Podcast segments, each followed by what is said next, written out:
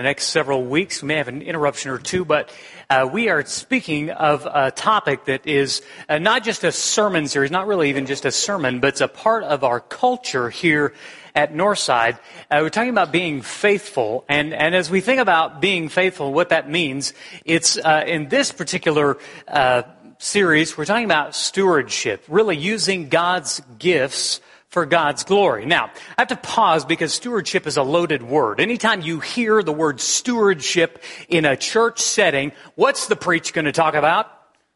Money, right? Yeah, that's, I mean, that's kind of the thing is that, that people, we've kind of associated stewardship with only money. And that is, that's a travesty. That's a terrible, uh, a narrowing because I think if you understand what stewardship really encompasses, it changes everything about your life. When you stop seeing yourself as an owner and instead see yourself as a manager, as a, a steward of all of God's blessings, we begin to think how we can use the blessings from God to be a blessing to God. And so that's what we're, we're, talking about. And I make no apologies. We talk about stewardship on a regular basis at Northside because I think it's one of the most misunderstood topics and words in the church. But Northside has such a deep and rich history of good stewardship. We want to maintain that, not just within our money. Certainly that's a part of it. But in all areas of life, God has called you and I to manage certain things. There was a brilliant scientist, top of his field, and, and, and he sort of surveyed all of the scientific accomplishments of the last 50 years and decided to go, brazen as he was, audaciously into the throne room of God to have a little conversation with him. He said, God, we really appreciate all that you've done and, and all the, the world that you've created, but you know, mankind, we have gotten to a point now where we really don't need you anymore. I mean, we have almost mapped out the full gene genome of, of human DNA. We're getting to a point now where we can clone animals, and we're getting very close to being able to clone human beings. The technological achievements that we've made, digital and otherwise, the world's getting increasingly better and better and more efficient. We're lifting more and more people out of poverty. We're, eh, all of these accomplishments, yes, you got the ball rolling, but we really don't need you anymore. And God, God sort of stood back and said, huh, don't need me, huh? He said, well, uh, I tell you what, why don't we have a, a, little competition if you think you don't really need me? How about uh, we create a human being? And uh, scientists said, well, I think we can do that. Just get enough DNA, you know, get the petri dish and all that. And God said, no, no, no. You make one like I made one out of dirt. And scientists think about all those things and well, I think we do molecular composition of this and we pull this dirt over here and put it this way. So I think we can actually do that. You know, I th- you know, how about we just go ahead and do that? And so the scientist bends down and gets a scoop of dirt and he picks it up and God says, whoa, whoa, whoa, hold on just a second. Get your own dirt, buddy. now, that is a, that is a simple, silly story to prove a, to, to, to make a profound point. Nothing that you and I have is ours, that did not come from God. In fact, the apostle Paul, who's addressing a church with a lot of problems, and one of the roots of their problems is they did not understand this very important point. Turn to the book of 1 Corinthians, uh, chapter 4, verse 2. Now, if you're not familiar with the Bible, if you're a guest here, if you, if you, or you just don't have a great, uh, Bible knowledge and understanding, if you just open that Pew Bible to page 1222, it'll get you to the exact same spot. The main thing is that you're in the Word, okay? Now, 1 Corinthians chapter 4, verse I'm sorry, for, for verse 7, uh, reads like this. Now, Paul's in the minute, middle of sort of defending himself as an authority, talking about his role as an apostle, trying to teach and to reach and to impact this church that really wants to do things their own way and has suffered uh, the consequences for that. And, and, and verse, chapter 4, verse 7 of 1 Corinthians, page 1222, the apostle Paul asks, this simple question What do you have that God hasn't given you? And if everything you have is from God, why boast as though it were not a gift? You see, we can under, understand intellectually assent to the idea that God created everything. We understand that. But, but the, sometimes we get a little prideful about what we have, our influence, the things we've accomplished, the things we've built, the things we've amassed, the, the, the creativity that we've brought, the so problems that we've brought solutions to. And, and that gets us into the area of pride. And Paul comes back to helping us understand part, the key to being, uh, having a stewardship mindset, sh, sh, uh, stewardship mind, understanding that everything you have is from God and it's a gift from Him. There is nothing that you have that is not God's and didn't start in the mind of God. Go ahead, try to think of just one thing that didn't begin and start with the mind of God. Right now, you and I are breathing His air. Now, I know some of you are saying, well, the air is a little warm, and God could have cooled it down a little bit, but the, the air that you have, that you and I share together, that we've been breathing and sharing in this moment, is His air. You realize, if you go about 50 miles straight up in the air, there's not going to be any more air. We're going to r- remove all the atmosphere. Why is it, do you suppose, that God created atmosphere? It's a gift. It's a blessing from Him. And every day you can wake up and go, See, I was uh, uh, had a childhood asthma growing up. I went to the emergency rooms a few times. Let me tell you, you do not know the value of the gift of oxygen until you can't have it, until every breath is a strain and just getting that next breath is a question mark. When you begin to breathe and understand that God's gift of a simple thing like oxygen, you understand that from the very basic elements. You, you this morning maybe got water out of the water fountain, drank some water in your coffee this morning Where'd that water come from? It's the same water that's always been here. Virtually all the same water that God created in Genesis chapter 1 is still the same water that you and I are using today. That God, that God created this world that continually cycles the water and cleans it and brings it back to us. And we're using the same water that we've always been using. You and I can't survive but just a matter of a couple of days without it. We need it every single day, and that's a gift from Him. Every breath you take is His. Every water that you a bit of water that you drink into your body is a gift from Him. You, you inhabit a body that He created. For just a second, if you just put out your, I know you, some of you holding your Bibles, just set it there in your lap and look at your hands, okay? Don't look at the preacher for just a second. I know, some of you do that when the preacher gets long-winded, you start looking at things, weird things. Okay, this is your opportunity to do that, okay? Look now, study your fingerprints for just a second. If you can get real close, I want you to think about the fact that you have a unique set of fingerprints like no one else's, not just in this world, but ever. That God carved those fingerprints out while you were in your mother's womb. A unique creation, unlike any other. This, these fingerprints are, a sign of your identity, but the sign of the authorship. But just, just move on down from your, your fingerprints now to your hands. Think about what your hands do in your lifetime, about how they will hold the people you love, how they will build the things that they are important to you, how that they will dress you and feed you and be a, with you in, in the ideal situation for all of your life doing those things just seemingly at a thought, God gave you your hands and arms, your muscle. You know, there are organs right now functioning that have been functioning your whole life. You've never given a single thought to until one of them stops functioning properly. You see, God, God gave you this body that Paul calls a tent, the, the miraculous, beautiful creation that it is, and He gave that to each and every one of us as a gift from Him. Every heartbeat. If you want to take now your hand and put it over your heart, go ahead. We're not going to sing the Pledge of Allegiance. I just want you to feel your heartbeat, okay? I want you to, you know how, you know, sometimes you can feel your heartbeat go just a little bit faster when you, you know, pull through Chick-fil-A drive through and you just start to get that little bit of excitement, okay? But you, I don't know, can you feel it? If you've got your children next to you, I know some of them are in children's training, but if you've got your children next to you, place your hand on your child's heart.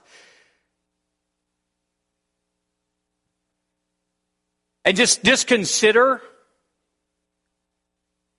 that every single heartbeat that you are endowed with, and given is a gift. If you don't believe that's true, just ask Josh Oakley. You understand that every single heartbeat, every single breath you take, every part of your body is a gift. Your very thoughts are a testament to the mind of God. You know, it, this is an amazing thought. I'm having my thoughts and I'm telling you my thoughts. And then as those thoughts come out, you hear them and that makes you think your thoughts. So right now there's 700-ish other thoughts going on right now. And that's happening independently. All of those thoughts are happening because synapses are firing. Your mind is the greatest gift that God's given you. And some of us hardly ever use it. But it's a gift to be used to glorify God. You see, someone once said that our fingerprints, or that God's fingerprints are all over our world, and that is not true at all. Don't you believe it for a second. It's actually the reverse. It's our fingerprints all over His world. He created it all. Knowing this, we understand this very simple concept that we are entrusted with His blessings. If you're following along in your Bible, I hope that you are on page 581. If you'd like to go to the Old Testament, turn to Psalm chapter 24, verse 1, a psalm of David. A well known psalm, verse 1 The earth is the Lord's and the fullness thereof, the world and those who dwell therein, for he has founded it upon the seas and established it upon the rivers. Though it all belongs to Him, though it all comes from Him, He entrusts it all to us. So everything that we have is not really yours, but His, and yet it's in our hands. He's entrusted it to us. For those of you with children in the audience, if you placed your hand upon their heart, I hope you felt that deep, abiding pressure that God has placed this infant, this baby, this toddler into your hands. That your decisions, the things that you do, the example that you set, the decision, decisions you make, all will impact that child. That's stewardship. The child, of course, belongs to him, but he's put it, he or she, into your hands to be raised. Think about for just a moment your wealth, whatever amount of wealth you have. Perhaps you are a person that just has like uh, the, your uh, uh, balance on your checking account is sort of like the condition you feel in in life. It's about nine dollars and eleven cents, nine one one. Okay, uh, maybe you think, ah, you can talk about wealth management. I have any wealth to manage. Not true. Not true. God's given you some to manage, but it's up to you to manage it wisely. Maybe you have multiple millions of dollars, and God has given that to you to manage, to be a blessing, not only to to be a blessing to God, but to the kingdom of God and all the good that can be done with it. It's, it's not your wealth, however much it is. It's His wealth. Think about your job, what, what it is you do for a living. Now, maybe you're in a temporary, maybe you're just starting out, but maybe you found your calling and your vocation. Did you ever think that God, there was a time in history when God looked at the world and decided it was time? He needed one of you. And so He created you with your unique skills and abilities and, and the way you see the world. Uh, that, that's something that you bring. Don't just think of your job as a job, but think of it as a way to honor the Lord in all that you do. You're, and it applies to so many other things. Your home, your car, your stuff, your abilities, your talents. We just go on and on, but all of it comes from God. And every single thing that we have comes from His hands. Now, we understand that. We got to understand that this lays upon us, as the scripture says, to whom much is given, much is expected. That's what stewardships, stewards are. They are managers and caretakers of His blessings. Now, uh, we, we might kind of step back and say, whoa, whoa, whoa, I didn't ask for any of this. Why is God laying this responsibility? Listen, we understand this as human beings. When we entrust someone with something that's ours, that entrusting leads us to some expectations. Let's think of some human examples of this. Just think about it. When you take your car to the mechanic, uh, years ago I had a, a mechanic who did a, a, great job. His name was Bob Doolahary. And, and Bob is no longer in business, but I always took my vehicles to Bob because Bob always did a good job. He always did a thorough job, but he never did more than was needed, and he never charged me more than was necessary. One time I went, I took it in, and man, I thought that the, the, the old Explorer was going to need a complete overhaul. And it ended up being a bad spark plug. Now, you see, in that moment, Bob could have really taken me to the cleaners. He could have said, Oh, yeah, we got to have to do this whole thing. We got to have to change out the Johnson rods and going to have to whip that the manifold. And, you know, I, clearly I'm a mechanic and I speak the terminology. And he could have really just taken me for a ride, but he didn't. And so he earned my trust. So we take our car to the mechanic, we expect it returned and repaired and running. And what happens if we have the opposite happen, right? We got a, we got a car tr- trouble or something. We take it in the mechanic. It seems a little on the shady side. And we come back, the bill's like twice as much. You know, you take it over to, to Jiffy Lube or something. You go in for an oil change and they say, yeah, you're going to need a full engine overhaul. We can do that for $4,000. Okay. Yeah, you know, okay, you're going to say, nah, I'm not paying it, number one. And number two, I'm not taking it back. And number three, I'm going to tell everyone that I know that you're ripping people off. You see, they abuse their trust. So when you entrust something to someone, it comes with a set of expectations. Now that's in the big things, that's also in the small things. Even when you're going through the drive through and you don't have much time and you want to try to get a, a good meal, a fair price, a really good deal, going to get you through there real quick, you have a choice. You have a choice. You can go to, you know, McDonald's. They got like two people working the restaurant. You know, there's a, there's three cars. It takes you half an hour to get to the drive through. But there's another place. There's another, it's the promised land. And they'll get you, and it might have 42 cars out in the drive through, but they'll get you through in two and a half minutes. Now, what did they do there? You entrusted to them your time you entrusted to them your money. And with that came some expectations. And so now, once you've been to the promised land, you look around and you're like, man, these other places need to learn, don't they?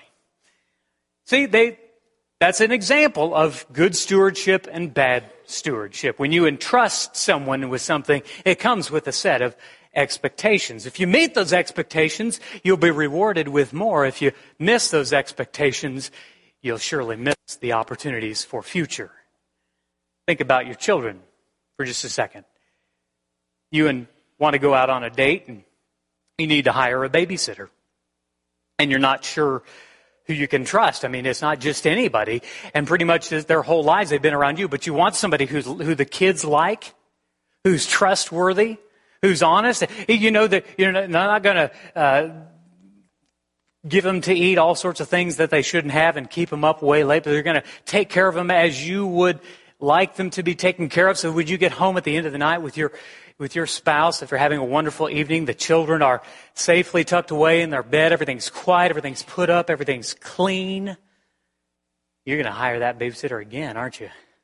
I'm looking over at Michelle because uh, her daughter, or one of her daughters, uh, Chloe, when Chloe was a teenager, you know, Christy and I had to go through this experience, and, and so we let Chloe Clark watch our um, watch our Tyler and Grace, and man, when we got back, the the kids were almost sad that we were back.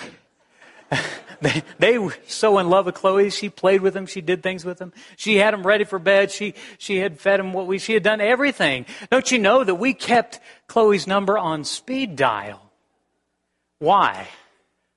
Because she was a good steward. You see, when you entrust someone with something and they do well with it, uh, they'll get more opportunities to be a good steward. But if they abuse your trust, they will lose your trust. Now, I, I spent several minutes there on talking about stewardship to, to explain something that we understand. What Paul wrote, if you want to turn back to 1 Corinthians chapter 4, 2, he said this chapter 4, we were in verse 7. We're going to go up five verses to verse 2.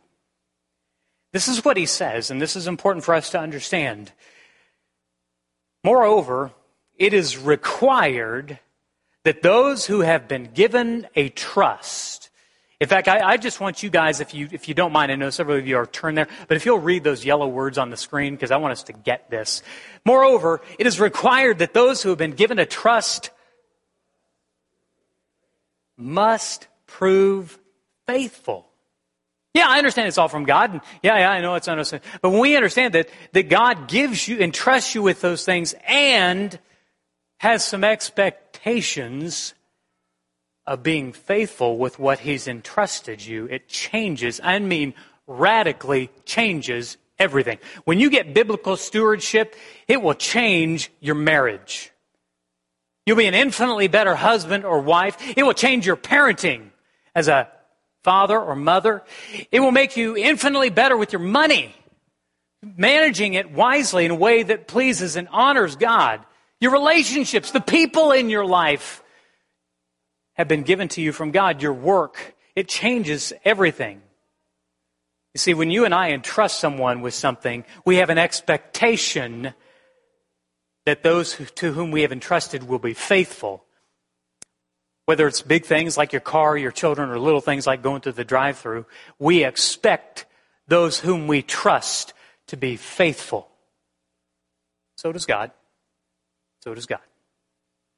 He has the exact same expectations of faithfulness. So for the next several weeks, we're going to be focusing on the specific gifts that God gives all of us and help us to be thinking as stewardships, not in the sense of, oh, we're raising money. No, that's not, not what it's about. In the sense of understanding it all comes from God and He's put it in our hands to manage well. Today, I want to talk about the first of these gifts. And it's one that's just like air that you can take for granted about being faithful with your time. And so we, in, in theory, we all have the same amount of time 168 hours per week, 24 hours a day. But yet, because that process repeats again and again and again, we can assume that we'll always have it, that we'll never run out. The Bible speaks of this, this first gift in the very beginning, the very first words of Scripture. What are the first three words of Genesis chapter 1, verse 1? You can say them. In the beginning. You see, even as Scripture starts, it's Scripture's reminding us that God is good and He gives good gifts. And though God is outside of time, He is infinite in nature, He created time for a reason. Psalm 139, verse 16, if you're following along. A beautiful, powerful song that we're not going to read the entirety of.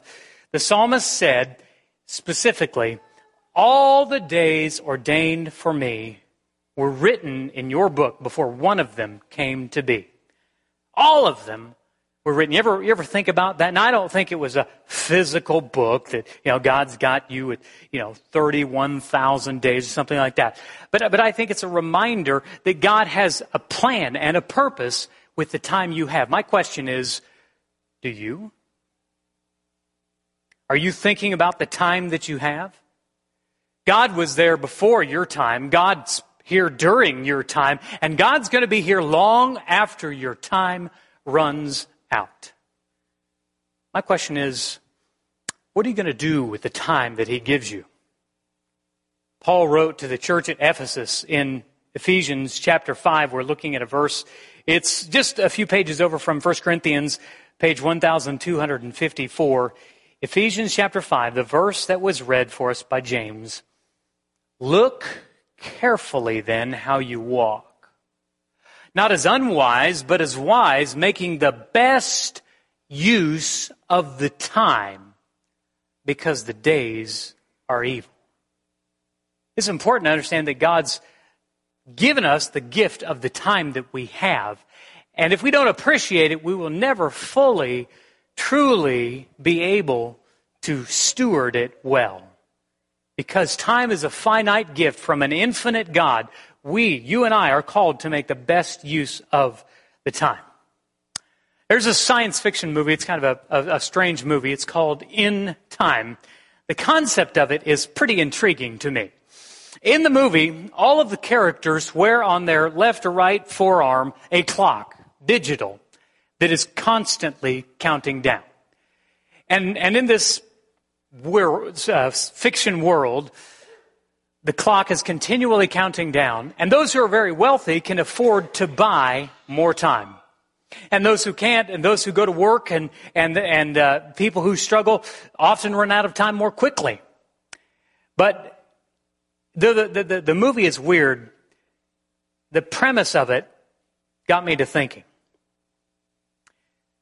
If that were true, if you and I could look at our, our forearm and see exactly how much time, if instead, like my watch this morning, clicks, ticks forward, moves forward, elapses time, what if the, what if the watch were counting down?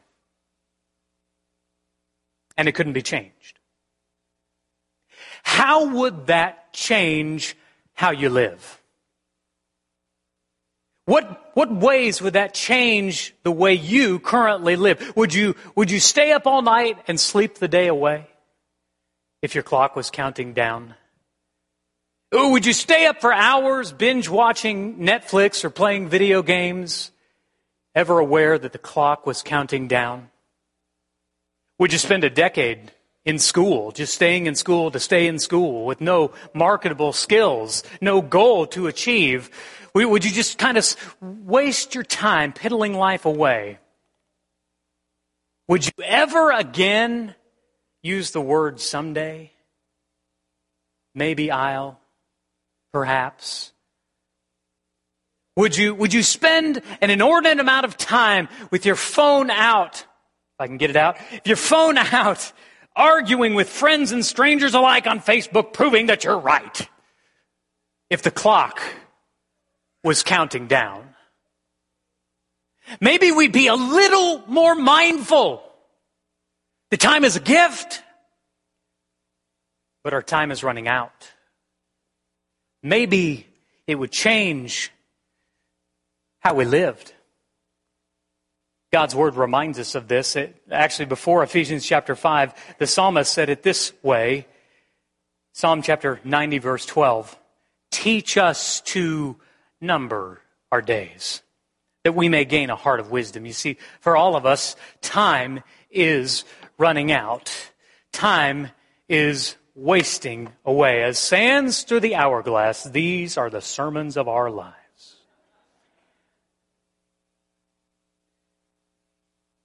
The irony is, and some of you got that joke, but uh, there is a, a soap opera that's been running for decades, and this is the symbol of it. The irony of people wasting their lives away watching a soap opera on television while they warn you that your life is slipping away. No wonder you guys get antsy when the sermon goes long. You're running out of time. Since time is running out, let me give you three ways that we can be more mindful and, as Paul wrote, live a life of wisdom because the days are evil. The first is wise people waste little time. There's a guy by the name of Harvey Mackay that uh, I was able to find his this quote. I think it is originally from him. He said, "Time is free, but it's priceless." You can't own it. You can only use it. You can't save it. You can only spend it. But once it's gone, you can never, ever get it back. The average human lifespan, if you number our days like the psalmist told us to, if, if an average life of about 80 years amounts to about 29 thousand days. And instantly, right at the, right at the outset, you know you're going to lose about 9,000 of those days to sleep. So you and I have 20,000 days on average. Of course, we understand some people get far, far less. And a few lucky souls get just a little bit more. But on average, you and I have 20,000 days. Sounds like a lot, 20,000. But to put it in perspective, 20 thousand seconds, so that's a couple of hours. 20,000 minutes is a couple of weeks. When we, when we put that in perspective, it goes by like that. It's just here and gone so quickly. Like Chick-fil-A on Saturday night about 9:30. We are running out of time. The sands are going through the hourglass, hourglass. Because time is short, we can't waste it. And that is why prudent people prioritize their time.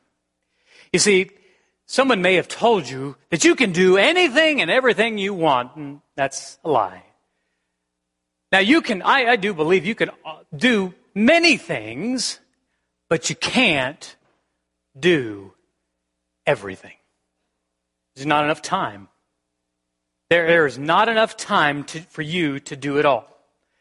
We said you and I have about 20,000 days. You know how many Jesus had? Jesus had about 12,045 days to change the world. He had far less time than you and I have. Don't you know that there were places that people wanted Jesus to go where he was not willing to go because he didn't have the time? There were people, for sure, no doubt, that needed to be healed that Jesus didn't go to and healed because he didn't have the time to heal everybody, and that wasn't what he was called to do. Jesus, you see, had a limited amount of time and he knew it. And think about what he spent the, all of his time doing. So much of his time he was spending up late at night praying to his Father, talking to his Father, seeking the will and the heart of the Father. And then during the day he was doing the will of the Father. Jesus is such a wonderful example. Jesus, of all people, certainly had to prioritize his time.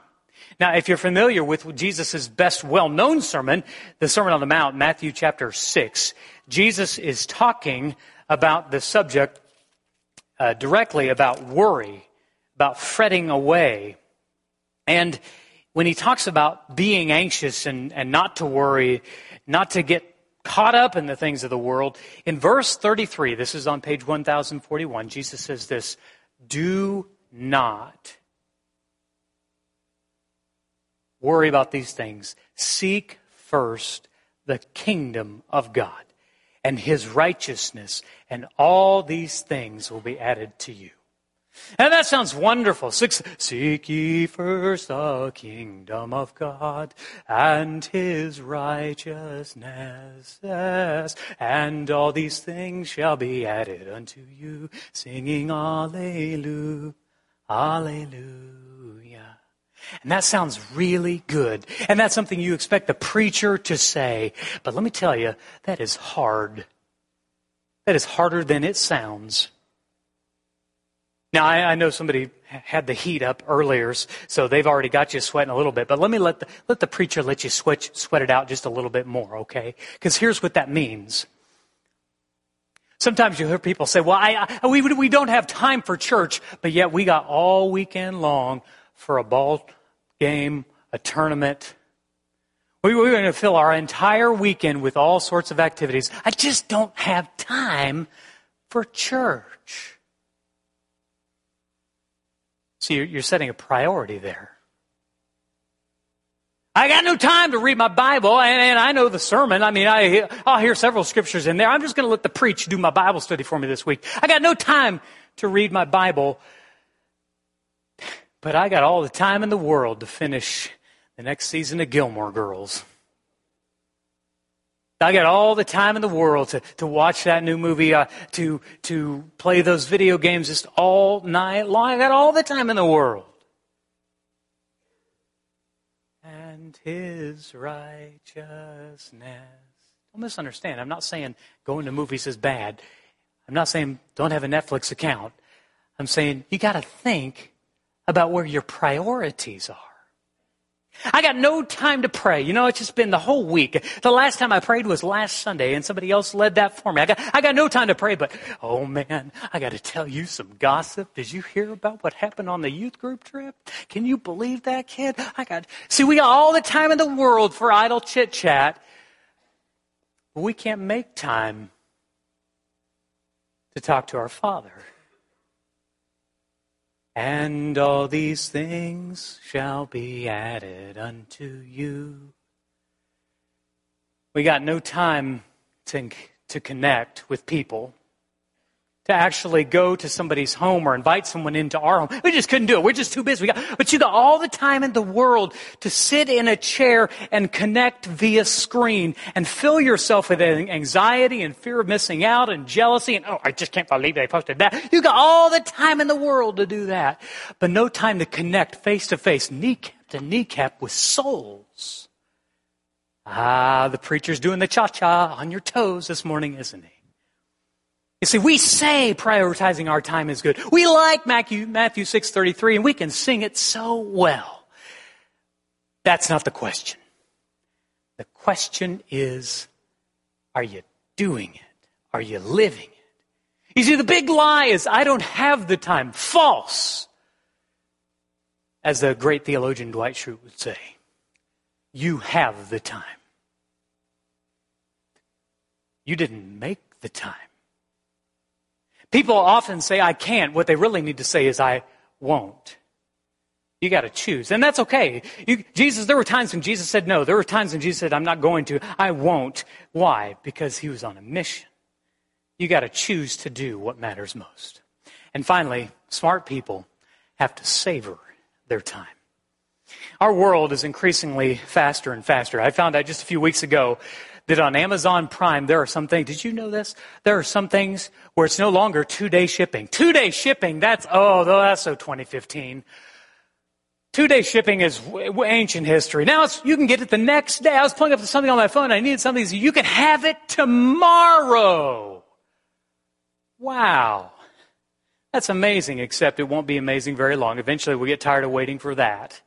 Soon it'll be just hours away. There'll be a little drone. You'll be going, where is it? Where is it?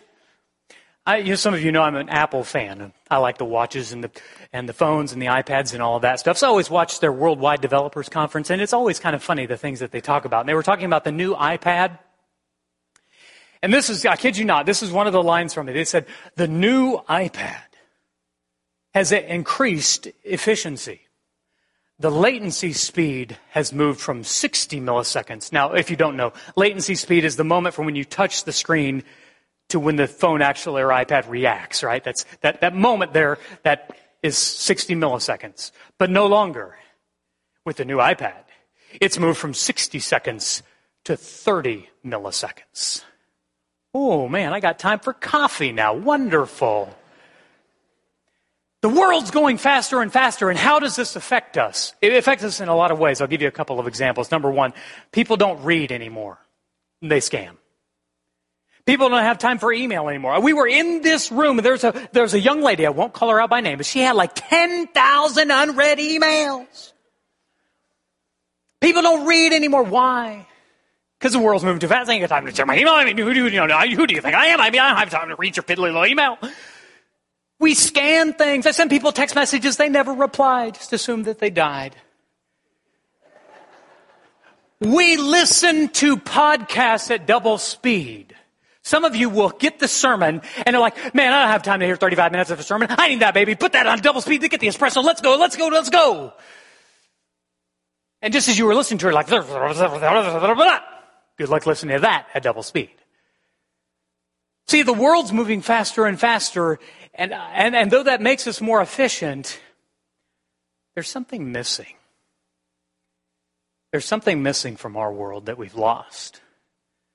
And I'm not sure we've got the wisdom to get it back. We need to take the time to stop and slow down. If you're listening to the podcast right now, just put it on half speed. Take it easy. The faster and faster the we go, the more we miss out on savoring and enjoying life. Maybe we can learn a little lesson from my grandma. This is my grandmother's house. It's on a street here in town in an older neighborhood. And that house is full of so many memories. In that front room was a chair we'd sit and talk with grandma. In the kitchen is a small little kitchen that used to be basically filled with a table where we'd play board games. And after Grandma, who, by the way, does not live in this house anymore, her house is in heaven.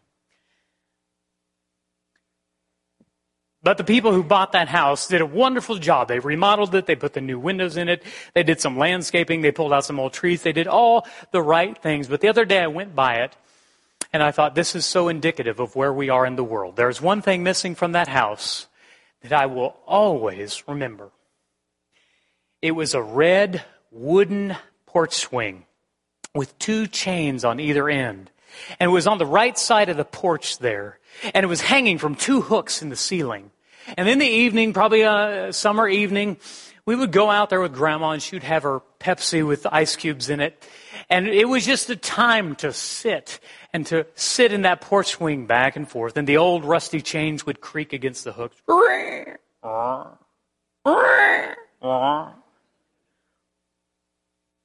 I wish I had appreciated those moments because we don't have many front porch swings anymore. Look at our homes. Nobody, nobody wants to even come to the door anymore. What happens when people ring the doorbell? All right, who's selling something? You know, people are going into hiding. They don't want, nobody, want, nobody wants to come out on the porch anymore. That porch swing was my wise grandmother's way of savoring life of enjoying and, and the moments with her grandchildren, knowing that they would not always be children. And, and speaking across the street to her neighbor, knowing that she wouldn't always have a neighbor. She was savoring the time. The lesson of the porch swing is this that life to you and I is a gift, and it's meant to be lived and enjoyed.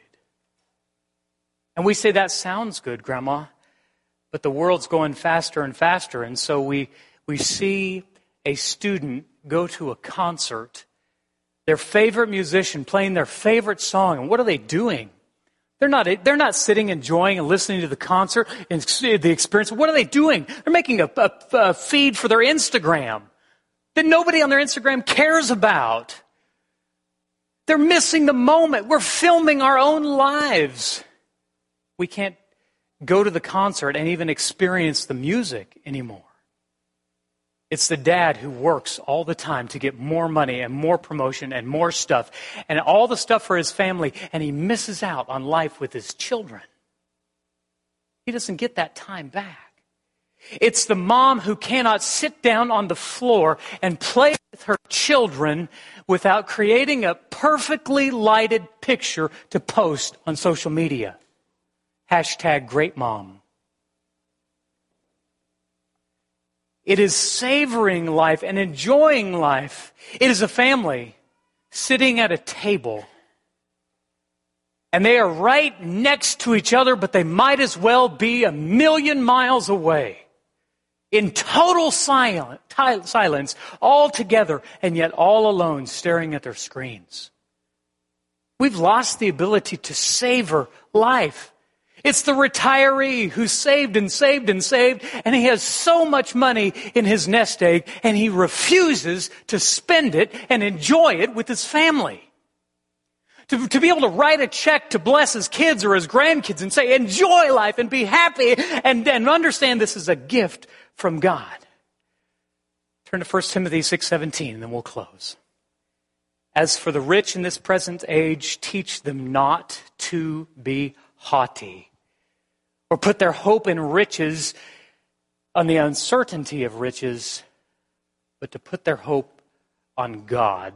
And catch this, who richly provides everything for us to enjoy. Time is a gift. Life is a gift. And as you can tell, my time has run out. And you know that's true for me, but it's true for you too.